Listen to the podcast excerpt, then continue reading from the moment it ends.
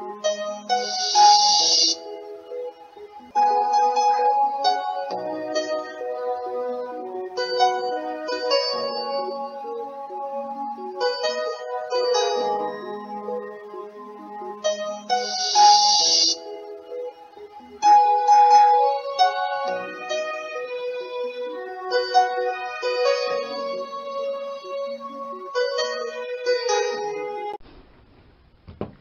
Praise ye the Lord. This is Brother Julius Adewumi of the Gospel Distribution Ministry. Today we are going to discuss the everlasting righteousness. The plan of God is what this is all about. Let's go to Father. I pray, Lord, that you will give us insight and control this discussion in the name of our Lord Jesus Christ. I pray. Amen. Now, this is going to be a teaching, so I want you to open your Bible with me and we go to the book of Daniel, chapter 9, and see what the angel told Daniel. This is revealing the plan of God for for the planet Earth. Really, it's not just for the book for the people of Israel, as some people thought, because he said 70 weeks. That's Daniel chapter 9, verse 24. 70 weeks are determined upon thy people and upon thy holy city to finish the transgression when he say upon thy people, he's talking about upon the people of Israel. Upon thy holy city, talking about Jerusalem. And he says, these are the things that are going to be accomplished in 70 weeks. To finish the transgression and to make an end of sins, to make reconciliation for iniquity, and to bring in everlasting righteousness. That's the one I'm going to talk about today everlasting righteousness, and to seal up the vision and prophecy, and to anoint the most holy. Now, the Bible says God is to bring in everlasting righteousness. I want you to know that all of these are fulfilling the Messiah coming to, to save mankind.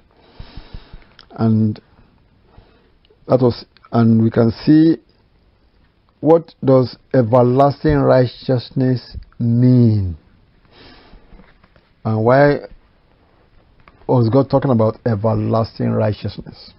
Now, remember the stories that we read in the scriptures of Lucifer, Satan, that was expected to be an angel of God before. Isaiah chapter 14, verse 12. Let's read it. He said, How art thou fallen from heaven, O Lucifer, son of the morning? How art thou cut down to the ground, which did weaken the nations? For thou hast said in thine heart, I will ascend into heaven. I will exalt my throne above the stars of God. I will sit also upon the mount of congregation in the sides of the north. I will ascend above the heights of the clouds. I will be like the Most High. Yet thou shalt be brought down to hell, to the sides of the pit. So we can see this spirit that God was referring to through Isaiah the prophet, chapter 14, and called Lucifer, and we, the Bible scholars believe that is Satan. And Bible said, Thou hast said in thy heart, pride came inside him. So he said that means that that spirit, even though when he was created, could have been perfect, he didn't have everlasting righteousness. That's why he will be cast, he will say, he said he will ascend up above and be like the Most High, try to compete with God. But God said, Thou shalt be brought down to hell. So we are saying that that spirit, Lucifer, did not have everlasting righteousness, not so if in, after some million, millions of years he has to be casted off, means that there was no everlasting righteousness in that devil. Now look at Ezekiel chapter 28. We saw another story, another prophecy. People can say this is prophecy, but it was referring to King of Tyrus. It was prophesied about. But in Ezekiel chapter 28 from verse 14 is what I'm going to read. Talking about this this spirit called King of Tyrus is a spirit really because he's describing a spirit here, not a physical man being. But he call him King of Tyrus because some of those spirits rule on this physical world. He said, Thou, that's verse 14 of Ezekiel chapter 28. Thou art the anointed cherub that covereth. So we know he's talking about cherub. Now, cherubs are a, a, band, a band of angels. We human beings can be called Adam, Adams the Adamic race. The cherubs are a band of angels. The seraphims are the another band of angels. They call it the morning stars. They are another band of angels, we believe. So and so and so forth. But here he said, Thou art anointed cherub, which is just one cherub that covered it. He said, And I have said this so, thou was upon the holy mountain of God. That's verse 14.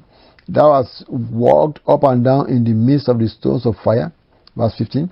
Thou wast perfect in thy ways from the day that thou wast created. That means that cherub was created. Till iniquity was found in thee. He said, Till iniquity was found in thee. Which means that cherub did not have everlasting righteousness.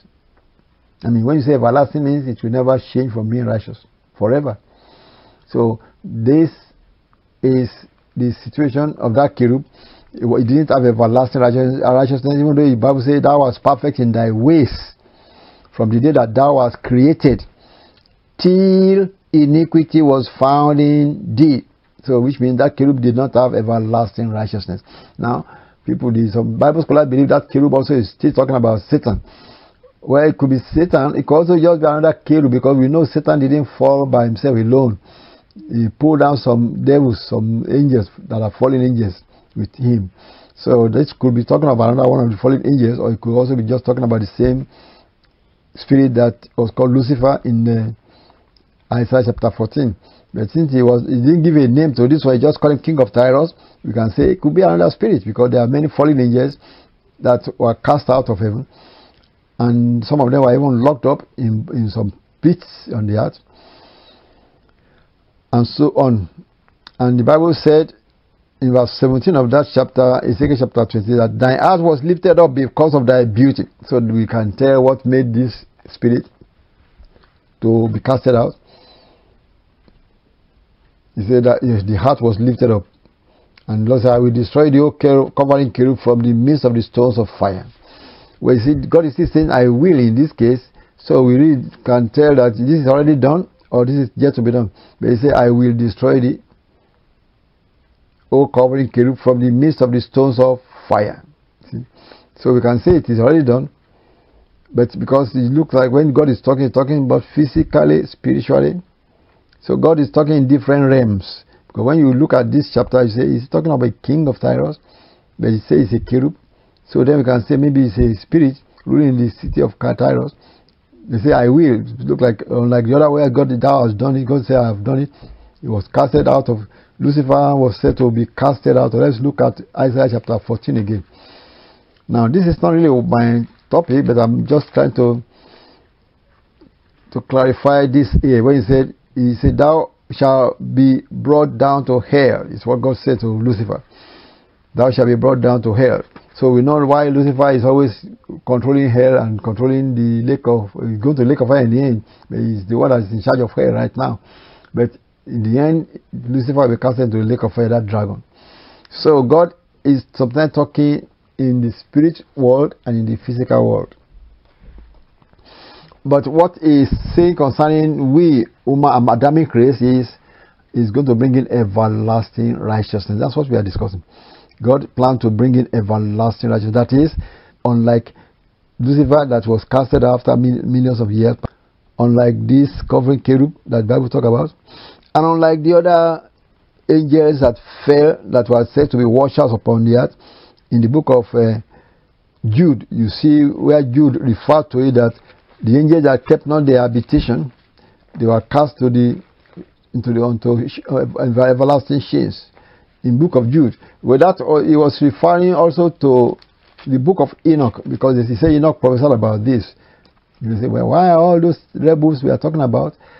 Sometimes the Bible says even the wicked was created for God, for purpose. Let me give an example. Do you know the Lord Jesus Christ talk about Judas Iscariot? He said that one of you is a devil. But Jesus Christ chose Judas Iscariot to be one of the twelve. He, Jesus Christ already knew that Judas Iscariot was not a seed. But he allowed him to continue to follow on. You see, he could see what Judas Iscariot was doing. In fact, the Bible said in the book of John that Judas Iscariot was a thief. And he was carrying the bag of money and was stealing from it. Jesus Christ see that, but he didn't worry about that one. Just supply more money. Just bring him more money. But in the end, the Bible said he went to his place because it's not of it's not of the seed of God. But why did God choose him? to, to fulfill that purpose. The purpose of betraying the Christ. Somebody has to do it. And God allowed. Remember another story, example, another story in the Bible? Just to answer the question that somebody say, well, does it look like God does not have everything under control when things are, some angels were rebelling against him or some people? No, God has everything under control. Some of those things, God allowed it for a purpose. He allowed it for a purpose. Look at the the council in heaven during the days of Ahab where the where the prophet Micaiah came and told Ahab when Ahab was going to go to Ramoth Gilead to go and attack Ramoth Gilead, Micaiah came and told them the council of heaven that God was sitting and asking who will go and and convince Ahab to go to Ramoth Gilead to fall. In the end, one spirit came, a lying spirit from the pit of hell, a lying spirit God allowed that lying spirit to go. He said the wicked are created for God, for a purpose. That doesn't mean that lying spirit, even though he did what God allowed him to go to that day, that doesn't mean that lying spirit was going to be saved and be converted to be a good spirit. No. The same thing, they say God allowed Job to be tested by Satan. That doesn't mean Satan is accepted by God. It's just to perfect Job. It's for the purpose. So the wicked, Satan, was created for a purpose. So now you can get the meaning. What I'm talking about. The wicked was created for a purpose. Because the Bible said all things were created by God for God. Even the wicked was created for a purpose. In the book of Proverbs. Even you say created for the day of evil. So now you can see what you are talking about. That God allowed some of those things, and it's not that He lost control of the angels. No, it's for a, purpose that one angel fell, this one angel fell, this one angel fell, and wonder how did they, where does the idea come from? Where does the idea come from? When he said, Thou hast said in thy heart to Satan, Thou hast said in thy heart. Who put it in his heart? Because we can say, we human beings, if some bad thoughts come to us, we say it come from some demons. Not so. Devils can put thoughts in the heart of human beings. So we can say, blame that devil. Now, who put the thoughts in the heart of Satan? That he said in his heart, I will ascend up to the throne of God. I will be like the Most High. He wanted to stop himself about the throne of God because God will test everything. God can put that thought in his heart to see how he reacted to it. If he loves it, then he's guilty. You don't love the Lord your God enough that you love to, to ascend above him and be ruling over him, then that means you are guilty. So the same thing, look at what happened in the Garden of Eden, Adam and Eve. God said you shouldn't do this. Now somebody came and tempted them and they fell for it. That means they are not perfected. That's why they fell for it. But God is saying He's going to bring in everlasting righteousness. So these saints, we people that He's redeeming this time, harvesting this planet Earth, bringing up this seed. The Bible Jesus Christ said, "We shall be as angels." Remember that we shall be as angels. That was one of the things that Lord Jesus Christ said. Let's read that. And because we are going to be as that is in the end, after is after the resurrection, those who are qualified, who are who are who are worthy to enter that new world, he said we shall be as angels. That is how God is harvesting human beings to be angels. Some of us are going to be replacing the cherubs that fell. And God is going to perfect us. That's why I call it everlasting righteousness is what He's going to produce in this breed of Adamites. Everlasting righteousness, so that for eternity they will not be one of them to rebel against God like Lucifer. They will not be one of them to rebel against God like this these uh, watchers that went and and produced giants in the days of in the days of Enoch. They won't be like some of those cherub that covered that one that beginning to pop up because of his beauty. God is saying, I will bring in everlasting righteousness. Now, how is he going to fulfill this? Let's see what he has planned according to the Bible. Let's look at it again in uh, Hebrew chapter 12. First, let's read uh, Hebrews chapter 12, verse 22. Because many times people don't know that God is planning everlasting righteousness and perfecting us. In Hebrews chapter 12, verse 22, Apostle Paul put this one here. He said, But ye are come from verse 22, but ye are come unto Mount Zion, unto that is we that are saints that are born again that are come to Christ. We are come unto Mount Zion, unto the city of the living God, the heavenly Jerusalem, and to an innumerable company of angels, to the uh, general assembly and church of the firstborn, which are written in heaven, and to God the judge of all, and to the spirits of just men made perfect. So perfection, which is calling everlasting righteousness, is what God is making in us in this time. But he said we are the spirits of just men made perfect. So now you say, well, are we going to be made perfect? No, he said we are already made perfect in the spirit. Now that is very important because the Lord showed to me one. Let me give this testimony. I was in a vision one day, and the Lord Jesus came and carried me in His arms and are dancing with me, carried me as a, like a little son of His. And I was trying to be humble in that vision. That vision. I said, "Oh Lord, I know I'm not perfect." He quickly put me down. Then I woke up. Then I wondered, why did He put me down? Because I said I'm not perfect. Then He pointed my eyes to this Bible verse where He said, "We are spirits of just men made perfect." Now you see why we shouldn't be calling ourselves we are not perfect, we are not perfect. We think we are being humble. He said He has made us perfect in the spirit. When you are looking at your body, your soul that is still doing all these thoughts and ideas and suggestions, but that is temporary. He's looking at the perfection He has done in our spirit when He made us born again. So remember that and stop calling yourself imperfect. Because that's what he was telling me to make me to see that I am made just men made perfect. That's what Apostle Paul wrote in. Say, ye have come to the company of spirits of just men made perfect. Now, keep, keep that in your mind. Now, again, the Lord is telling us how is He going to make this uh, everlasting righteousness. Gospel of John chapter 17 is the prayer of our Lord Jesus Christ when He was about to go to the cross. And He told us about this plan of God, how God is going to bring it to come to pass, how He's going to fulfill this everlasting righteousness by Christ telling in this prayer, John chapter 17, verse 22. And the Lord Jesus Christ was praying, and when he got to he said, And the glory which thou gavest me, I have given them, not I will give them, I have given them, that they may be one, even as we are one. I in them and thou in me, that they may be made perfect in one. So see that again, God talk about we are made perfect, we be made perfect in one. I in them, Jesus Christ in us, thou Father in me, that Christ is incarnated by the Father God, and then Christ and the Father God is incarnated in us. And that is what Apostle Paul was talking about, that that is how we are being made perfect. This everlasting righteousness will only be accomplished, fulfilled by Christ living inside us permanently. That is going to be controlling us from inside, controlling us from within, so that we will be in everlasting righteousness. So remember that. And that was why Christ, Apostle Paul was saying this is a mystery that God was revealing through Apostle Paul to us when he said that Christ in us is the hope of this glory. You see that either in the Colossians or Ephesians. Say Christ in us is the hope of this glory that he has called even the Gentiles to be partakers of this hope. And he said, What is this? The mystery. He said, It is Christ in us. And let's see again how the Lord Jesus Christ described it when he was talking to the Jews in John's Gospel of John chapter 6. That is how we are going to have this everlasting righteousness. Christ living inside us forever.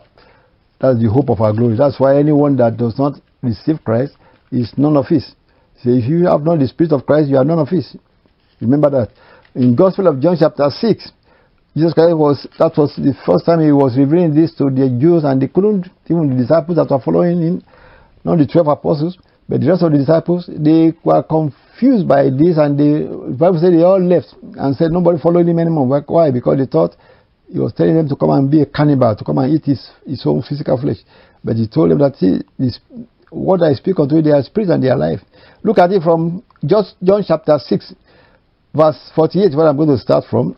The Lord was talking to the Jews where they were talking about, oh, the, eh, Moses gave us the bread, give us this kind of bread, evermore, give us this bread to eat. He said, I am the new, I am the bread that God has given right now. I, I am that bread now.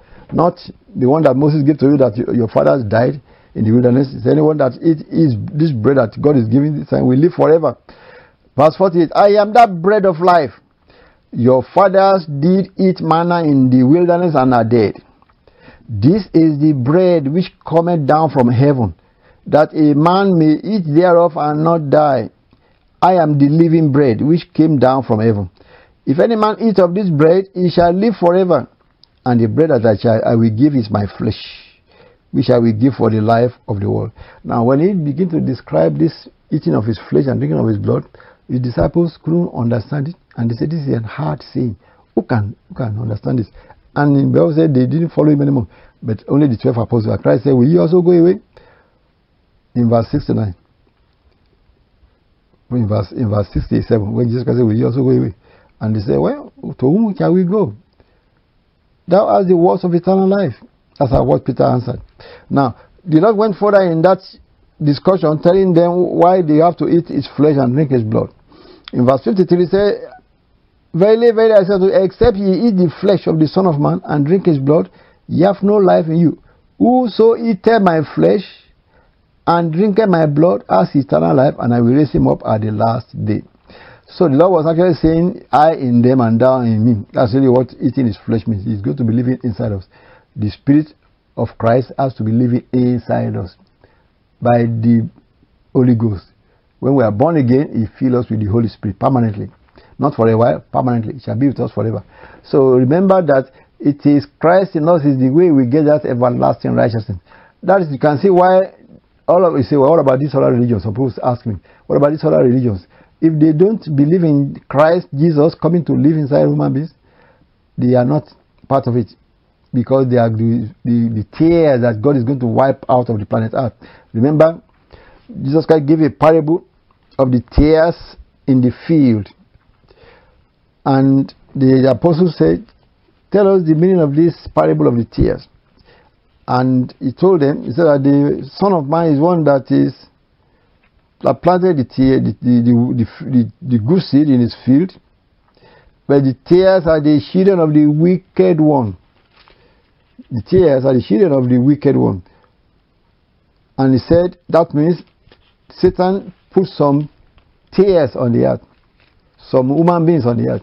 And I was pointing to that one in another sermon that what happened in the Garden of Eden was deeper than what was summarized or put in quote for us that the devil came through the serpent and beguiled Eve.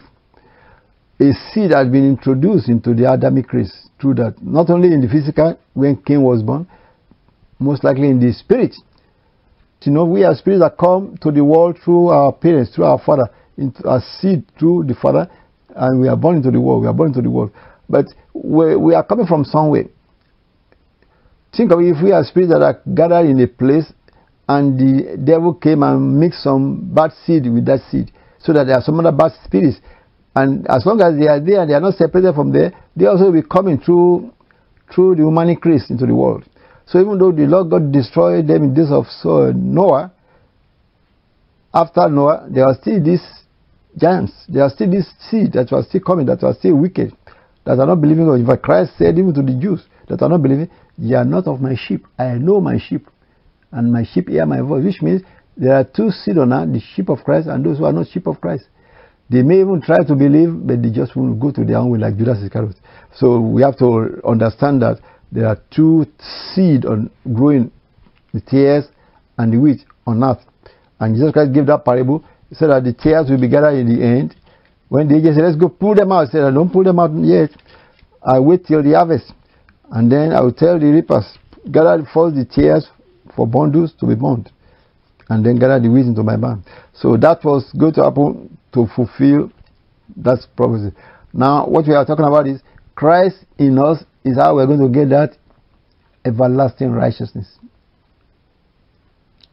And First John chapter 5, first epistle of John chapter 5, verse 10. Apostle John was telling us the same revelation that it is Christ in us is how we are going to get this glory, this, this uh, everlasting righteousness that we are talking about. And how is it going to be everlasting? Because it is Christ in us. The Father in me is I in them, thou in me. So when Christ is in us, we are going to be controlled from inside forever, for eternity, not for a while, for eternity. And so there will be no way that we are going to rebel or any of the redeemed will ever be rebel because we are going to be controlled from inside. Christ living in us, and the Father and the Son are one. So there will be no, no more, ever, no more way or any of the of the of the Son. The Son will not rebel against the Father. The Father, the Father is living inside the Son, and the, we saints are not going to be able to rebel because everlasting righteousness was given to us when the Son is living inside us. The Father is Son living inside us. In in First John chapter five, Apostle John point this one out in verse ten that God has given unto us eternal life. Verse 10 says, He that believeth on the Son of God has the witness in himself. He that believeth not God has made him a liar because he believeth not the record that God gave of his Son. And this is the record. The record God gave of his Son, this is the record, that God has given to us eternal life. He has already given it to us. And this life is in his Son. Did you hear that? God has given to us eternal life. But he put this last what God has planned is that he put his life in his son. That okay, I'm giving I'm giving this humanity human race, the Adamic race, eternal life. I will do it this way. I'm going to put this eternal life in my son. So God came in form of his son, Jesus Christ. A human being like us. But it was God manifested in the flesh. So God is going to be now, he said, Christ said, the Father in me and I in them. So that's why Apostle John is saying here. He said, God has given us eternal life, but He put this life in His Son. And then how we go to get it? By getting His Son into us. He that has the Son, as the Son of God, has life. And he that has not the Son of God has not life. So you can see why Christ said, I in them and thou in me. And you can see why Christ said, You have to eat my flesh and drink my blood. So if you if you eat my flesh and drink my blood, then you have eternal life. Let's go again to Gospel of John and read some other verses in that chapter 6 where Christ was saying, The Father, as the Father in me, and I live by the Father, he that eateth me shall live by me. So you can see what he was talking about. We are going to live by Jesus Christ when Jesus Christ is living in us. I'm talking of living forever now. Not just physical health, I'm talking of living forever. This everlasting righteousness you see, that is how we are going to get it. Jesus Christ living inside us. And Christ said, Even as I live by the Father, he that eateth me shall live by me. So that's how we're going to. We're going to live by Christ living inside us. And that's how we're going to have that everlasting righteousness. And again, you can see that the Lord is good in everything that He's doing. I'm going to come back and do more of this in the next broadcast. The Lord is good. Remember, Christ is the fulfillment and is going to this all this that were to be accomplished in the book of Daniel chapter 9 verse 24 bringing in everlasting righteousness through the Lord Jesus Christ through the Messiah. Reconciling is uh, from the iniquity is through the Messiah. That's what the gospel is preaching for 2000 years now to reconcile men unto himself. 2 Corinthians chapter 5 verse 17 18 and 19 God is reconciling the world unto himself not imputing their trespasses unto them, and has given unto us the ministry of reconciliation. So, we are ambassadors for Christ. God bless you.